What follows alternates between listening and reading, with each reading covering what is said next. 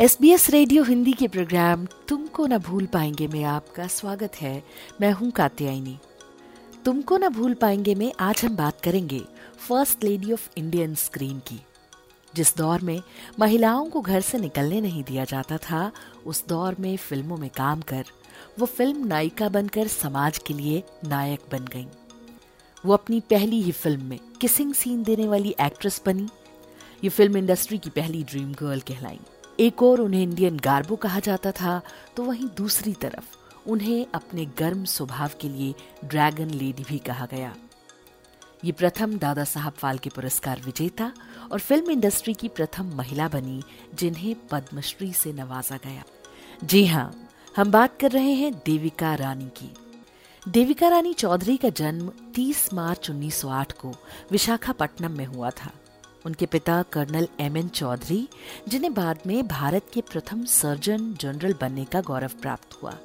उनका परिवार रविंद्रनाथ टैगोर से संबंधित था।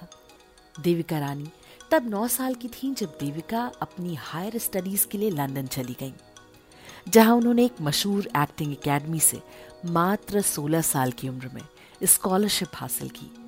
देविका रानी उस दौर में फ़िल्मों में आई थी, जब महिलाओं का फ़िल्मों में काम करना अच्छा नहीं समझा जाता था। पुरुष ही महिलाओं की भूमिका भी अदा किया करते थे। इसके बाद उनकी मुलाकात सुप्रसिद्ध निर्माता हिमांशु राय से हुई।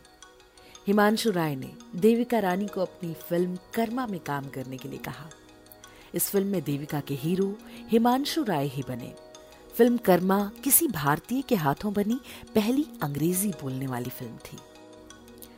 यूरोप में रिलीज़ होने वाली अंग्रेज़ी भाषा में बनी ये पहली भारतीय फ़िल्म थी। यही नहीं, देविका रानी हिंदी सिनेमा में पहली किसिंग सीन देने वाली एक्ट्रेस बनी।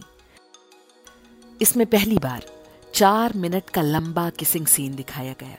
ये वो दौर था जब फ़िल्मों में फूलों के ज़रिए रोमांटिक सीन्स को दिखाया जाता था।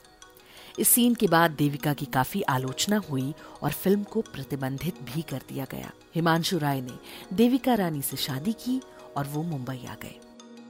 देविका ने जिन फ़िल्मों में काम किया, उनमें जवानी की हवा, इज़्ज़त, प्रभात, वचन, निर्मला, जीवन नैया, अछूत कन्या, कर्म, पुनर्मिलन, कंगन, बंधन, भाभी, बसंत, किस्मत और हमारी बात फ़िल्में प्रमुख हैं। अछूत कन्या में तो उन्होंने अशोक कुमार के साथ बड़ा ही जानदार, शानदार अभिनय किया। देविका ने फ़िल्म निर्देशन के क्षेत्र में अपना हाथ आजमाया था। वो अपने युग की महिलाओं से काफ़ी आगे थी।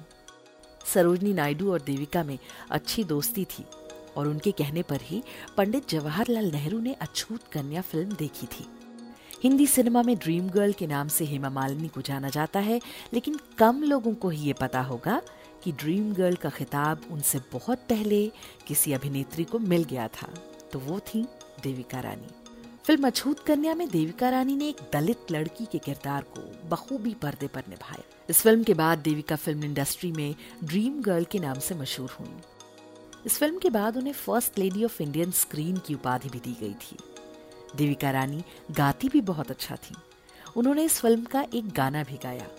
देविका ने पति के साथ मिलकर बॉम्बे टॉकीज नाम का स्टूडियो बनाया, जिसके बैनर तले कई सुपरहिट फ़िल्में आईं। देविका रानी निर्मित फ़िल्म किस्मत पहली ऐसी फ़िल्म थी, जिसमें लॉस्ट एंड फाउंड फॉर्मूला दिखाया गया। ये साढ़े तीन सौ दिनों तक सिनेमा घरों में लगी रही। बॉम्बे टॉकीज ने इसमें 280 कलाकारों को मौका दिया था।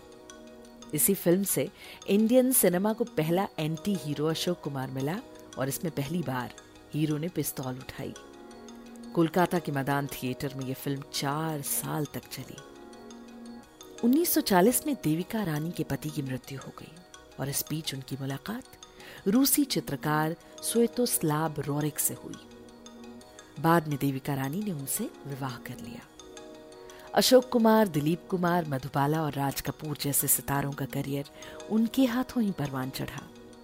दिलीप कुमार को फ़िल्म इंडस्ट्री में लाने का श्रेय भी देविका को ही जाता है।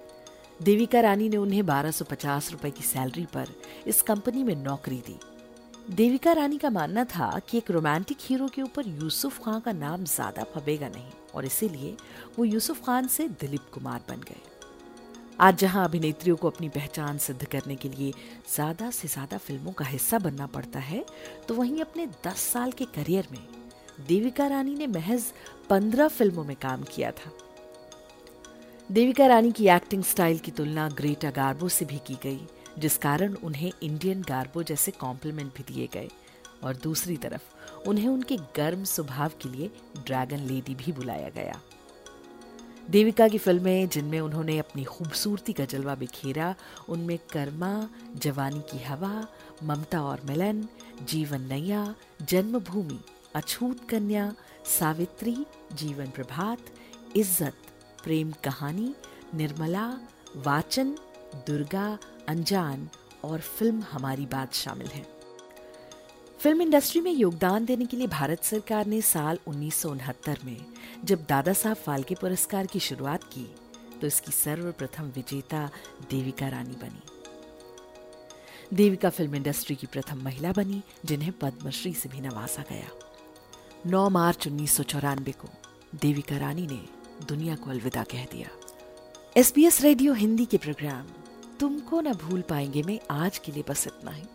लेकिन ये वादा कि अगले हफ़्ते हम फिर हाजिर होंगे और ऐसी ही किसी और शख्सियत के बारे में बात करेंगे। तब तक के लिए आप अपना बहुत सारा ख्याल रखें। बाय